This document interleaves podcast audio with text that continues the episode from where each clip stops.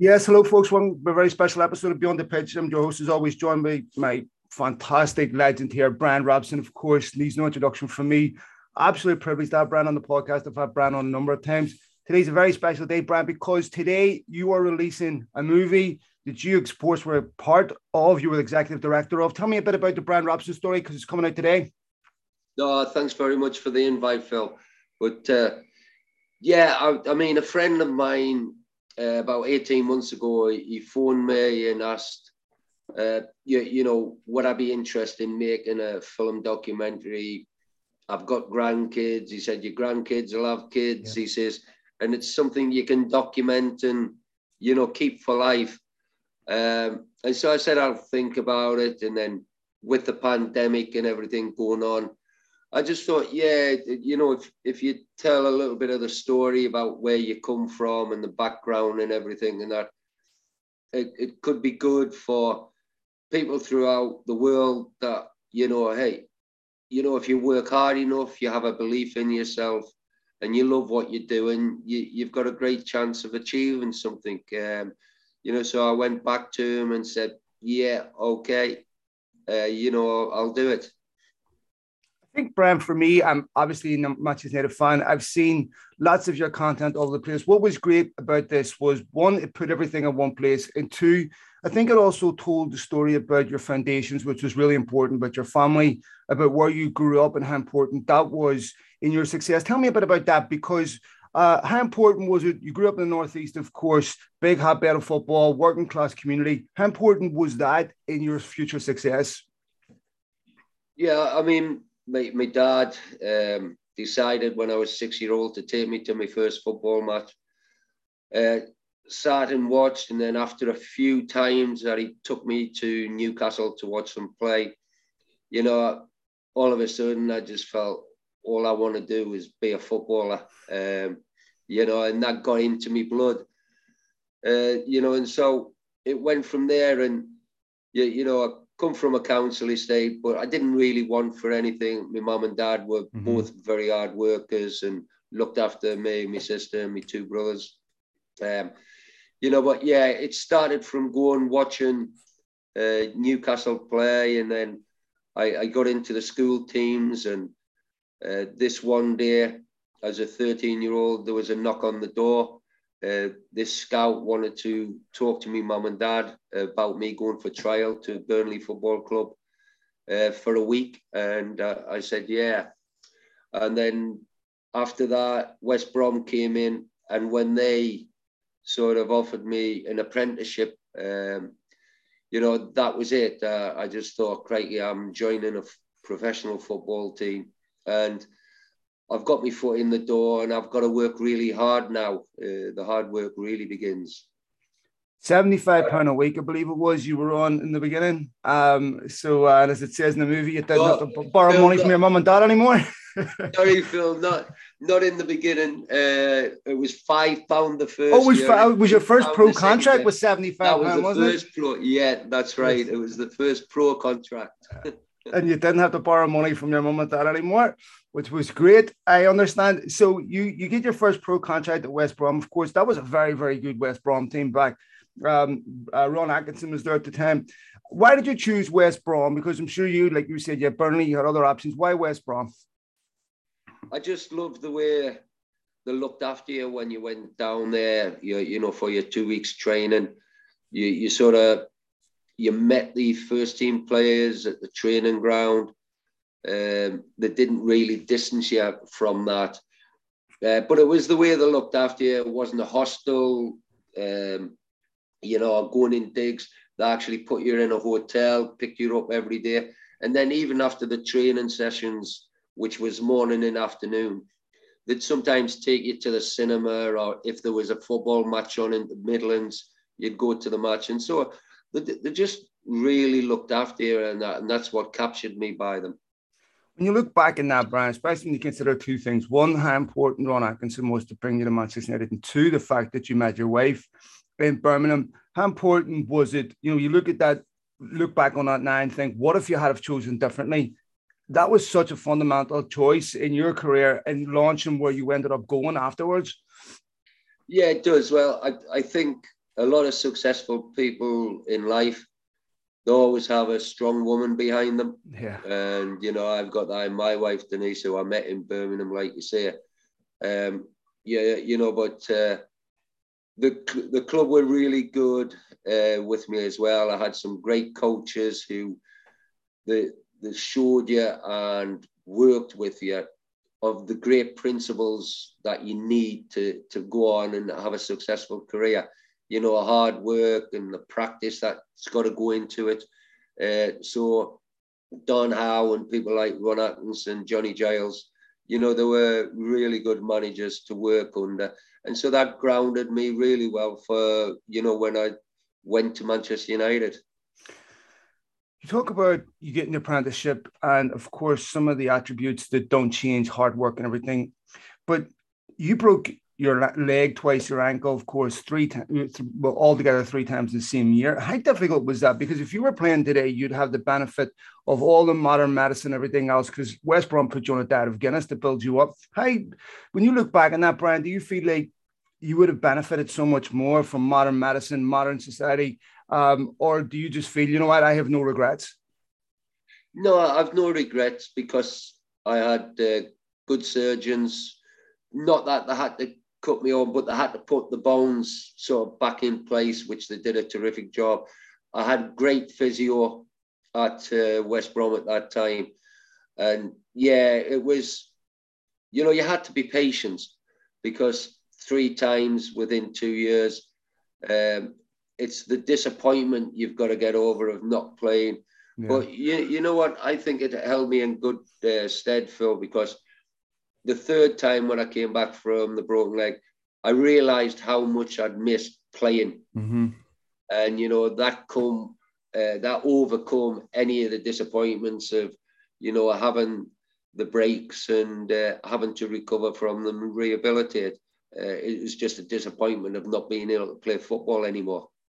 It seems like a stupid question considering you're one of the most elite midfielders I've ever seen in my life. But do you ever wonder what you would have been if you didn't have your injuries?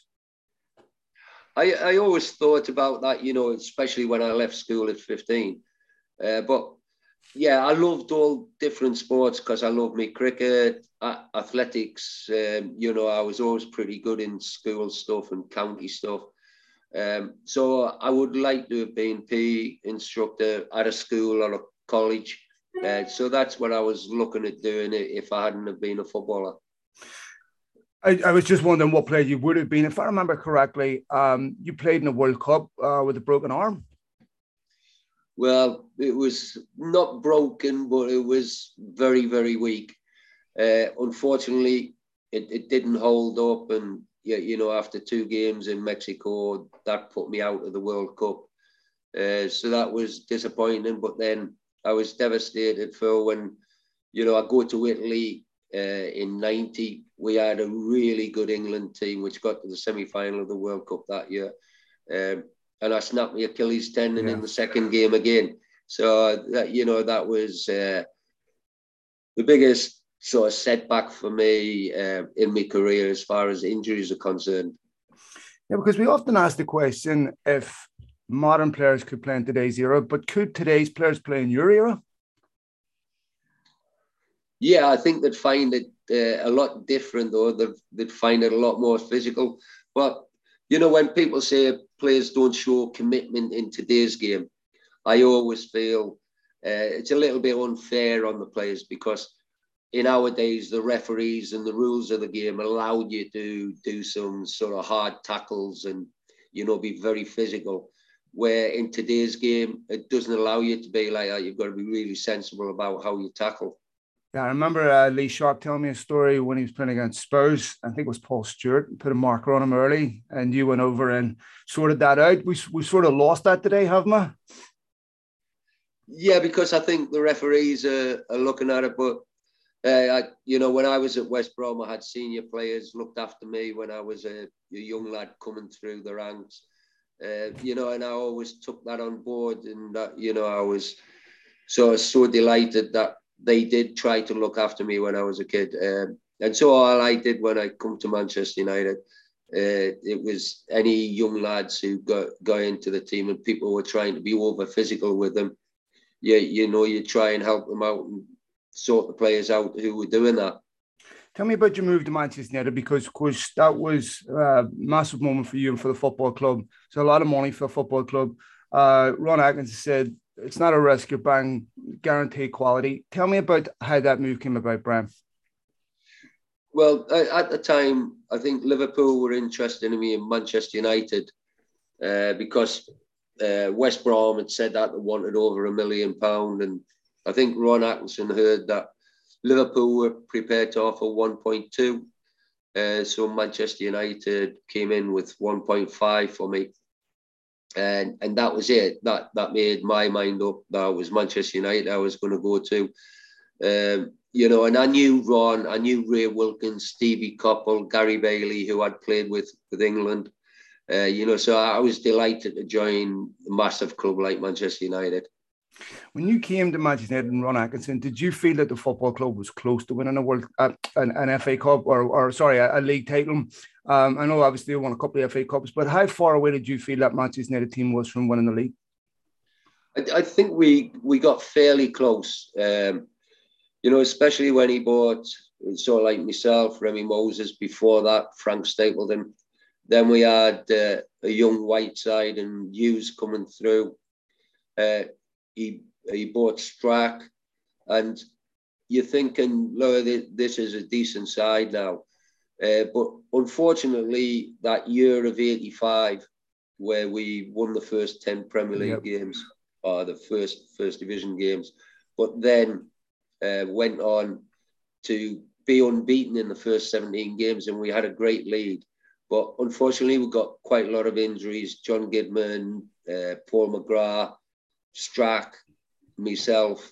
Um, you know, we all got long-term injuries, and I just feel the the squad wasn't quite strong enough to cope with those injuries, and that's why we faded away in that year. And unfortunately, the following year, Ron got the sack. Yeah, as you know, that's uh, inevitability, unfortunately, in football. Sir Alex Ferguson comes in. How different was that for you from what you'd seen before? Because Ferguson, uh, of course, in his memoirs, talks about what he had to change, the culture inside the football club. Was it difficult to go from Ron Atkinson to Sir Alex? No, not really, because in the main, uh, managers have very similar principles. I mean, Ron, Ron Atkinson and Alex Ferguson loved football, uh, you know, and they worked very hard at trying to develop teams. Um, Ron Atkinson was a little bit different to Alex, though, because Ron wanted players to enjoy the football and express themselves where Alex wanted you to do that, but you also had to be disciplined in the way you trained, in the way you lived your life outside of football. And if he demanded things on a football pitch, then you had to try and implement that the best you could. So that's where Sir Alex was that bit different to to Ron. Let me ask you about when, of course, 1990, whenever Sir Alex wins the FA Cup, uh, that FA Cup came away to Nottingham Forest. I've interviewed Martin Edwards. He is adamant that Sir Alex wasn't going to be sacked. This question's been asked a thousand times, but I want to ask you, what was the mood like inside the football club at that time? Was there a feeling that if we don't win this game, Sir Alex could be gone? I think speculation in the media was rife. Um, some there was a small, very small section of the Old Trafford uh, fans were uh, you know, talking about it as well and chanting about it, but only a very small section. Uh, but, you know, when I spoke to uh, Martin Edwards years later, he said that because of the way Alex was building the squad of players and they could see the quality that he was bringing into the team, and then what he wanted to do with the academy by introducing Brian Kidd and Nobby Stiles to do a scouting thing and, and get youth development side of it like it was under Sir Matt Busby. I think the board of directors and the chairman could see that happening and they could see the improvement. So I, I don't think Sir Alex at that time was under that you know real pressure. But I've got to say, because of all the younger players that he brought in, like Pally and Paul Ince and some of the other boys, um, it was a really important cup win because it gave mm-hmm. the lads the confidence to go on and be successful uh, after that. You won the league, of course, in 92 93. Tell me, what did that mean to you? Because you've been at United so long, it looked like it wasn't going to happen. You were coming to the end of your career. Um, of course, Sir Matt also got to see that league title win. What did it mean to you to win that? Uh, it was the, the best moment of my Manchester United career. You know, everybody keeps saying, oh, it's 24, 25 years since United have won the league. Uh, and for it to be the first Premier League as well, uh, that was a special time, you know, for the club, for myself and the group of players who, who'd achieved that. Um, you know, so that that was a great moment. Probably my favourite moment at Old Trafford, even though I've had some great ones. Uh, but yeah, like you say as well, Sir Matt Busby was still alive, and I can always remember seeing like the massive smile on his face uh, when we lifted the, the trophy, me and Steve. Um, I haven't had a chance to watch all of your movie yet. Is all of this in the movie, Brian? So those of you who haven't got to see it yet, will they get to see all of these stories in this movie? Yeah, all all those type of anecdotes are, are in there. You know, there's some great footage of some of the goals and some of those special moments that we're talking about, you know, in 92, 93, even the European Cup Winners' Cup in 91. You know, for me, that was a special moment as, as a one off yeah. night and winning a European trophy. You've played for a lot of great managers in your time, and I'm sure we talk about this in this movie. Bobby Robson being one of them, Sir Alex being another tell me, uh, uh, and this is maybe an unfair question, who would you say is the best manager you played for, Robin? I know club manager definitely is Alex. Um, you know, like you say, I've played for some great managers, but you know, for me, Sir Alex uh, is a standout one. Not not only just in this country, you, you know, but throughout the world. To have the record that he had with a massive club like Manchester United is a fantastic career. When you look back on your career, you say you have no regrets about some of the decisions that you made. Do you have any regrets at all about any of the things that you've done in your career you look back on you wish you'd done differently? Yeah, the, the one is when I worked with Terry Venables as assistant uh, with England. Uh, you, you, know, when Terry, for whatever reason, left with, with England or parted the ways, um, Jimmy Armfield, uh, who was working with the FA at, at the time, in, interviewed me and the thing was, that's why I was assistant to maybe step in the role. But I'd only had two years of management, and I just felt I didn't have as much knowledge as what I what I needed to be successful uh, with England. So instead of saying, "Can I have the evening to think it over?" and that, right at the day, I said to Jimmy, "No, I don't have enough experience." Um, that was a bad decision. I should have said yes. You then, of course, you took the the Middlesbrough job. You're a manager yourself. Um, do you do you have any intentions of ever going back into management, or is that something you look at and think I'll never do again? I would never say never because uh, I enjoyed the international role at Thailand. Um, you know that was a really interesting period and working with different culture and everything with the Thai boys. But I really enjoyed it. Um, and international is not as demanding as club management. I can't see me going back into club management because I enjoy my time with my grandkids and I can go on holiday when I want to go on holiday, but I can still do my role as ambassador with Manchester United, which I really enjoy. You enjoy your life now, Rebel, being ambassador, traveling all over the world, meeting different people?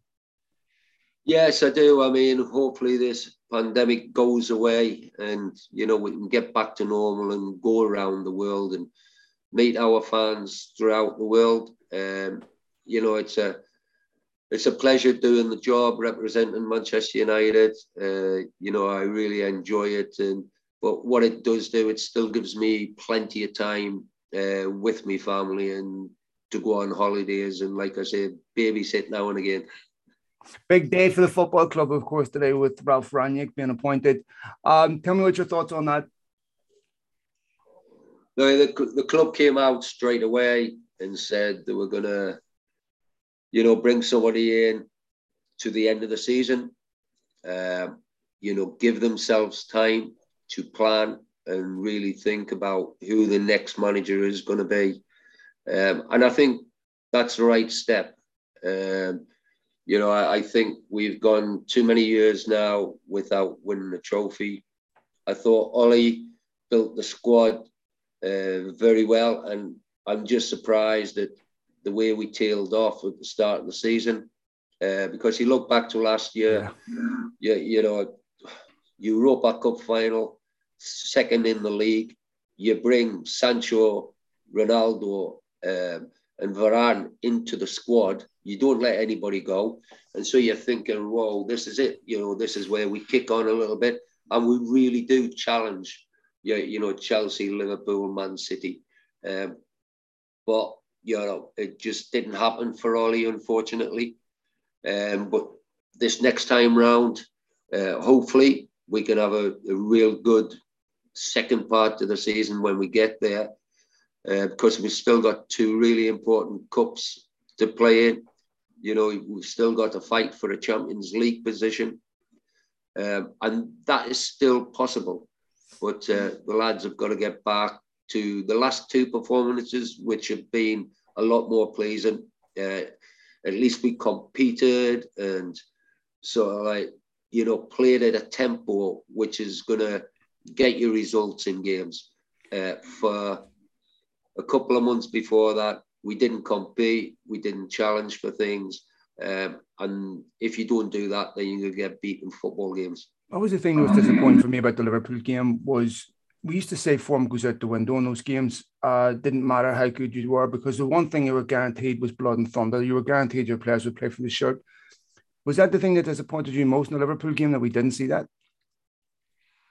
You know, when you're playing against Liverpool or City, and sometimes it was Arsenal, Chelsea are in there as well. When you play against these teams, you know, if you're getting beat 2 3 nil, the I, I don't condone players getting sent off or getting booked. But what you do is you try and change the game of where you get wired into a few tackles. and, okay, you get a few bookings and that, but at least you're showing that you care. And mm. you know, you come out of that Liverpool game and we didn't have one player uh, booked. Uh, Pogba gets sent off, I think, in the game. But yeah, you're right. But other than that, you're right. Um, last couple of questions, Brian. I appreciate you being so generous with your time. Looking back on your time at Manchester United, I'm glad you got to win the league. Um, tell me about some of your golden memories that you hold on to beyond obviously winning the league, because you had some great times where, of course, you had to play with Cantona. You uh, there was some low moments, of course, uh, the death of Sir Matt. But tell me, what was your uh, if you, you Barcelona game, of course? Uh, tell me a couple of your golden memories that you hold on to from your playing career. Uh, straight away, the '83 FA Cup final. You, right. you know, to win the FA Cup final, score two goals, get brought down for a penalty, and win the game four 0 uh, First major trophy that was special. Um, then I got 91 you know, winning in Rotterdam against Barcelona, who were a top team. You're a ball uh, from Mark Hughes. yeah, that that's a special moment. You know, a great night. Um, you know, a great atmosphere there. So, you know, that was special. Uh, then 92, 93, winning the title for the first time in 26 years. Uh, that that was a real special moment. Uh, you know, so those three things are the standout moments for me because yeah, that's why you join a club like Manchester United to win trophies. Abu, how would you like people to remember you as a football player? As a footballer, um, hard working, give everything for the team, um, but had ability to go with that, but just give a hundred percent, and you know that's how I'll always feel uh, if fans appreciate me for doing that, then you know I'm happy. You are, of course, adored by Manchester United fans, and really so from multiple generations, including myself. Um, you got a message for all the Manchester United fans that adore you. Oh, look, uh, thanks for your support. Uh, in 40 years, I mean, I can't believe it's 40 years since I signed for the club, but uh, I've always had a great rapport with the Man United fans all around the world. Thank you for your support, and uh, hopefully it can go on for quite a few more years. We hope so, Robbie. Hopefully, Robbie, hopefully I see you again in the States the next time you're out here. I'm going to be over for the Burnley game, so I'm looking forward to being at Old Trafford in a couple of weeks. Thank you so much. All the best, mate. And listen, don't forget, folks, I, I'll upload all the clips down movies where you can find it, everything else. Rob, we're really looking forward to watching the rest of this. Thank you so much for doing this wonderful story, and it's an honor of a lifetime to interview. Thank you so much. Thanks very much, Phil. Cheers, Cheers, Cheers Rob. Bye. Mate. Thank bye, you very much.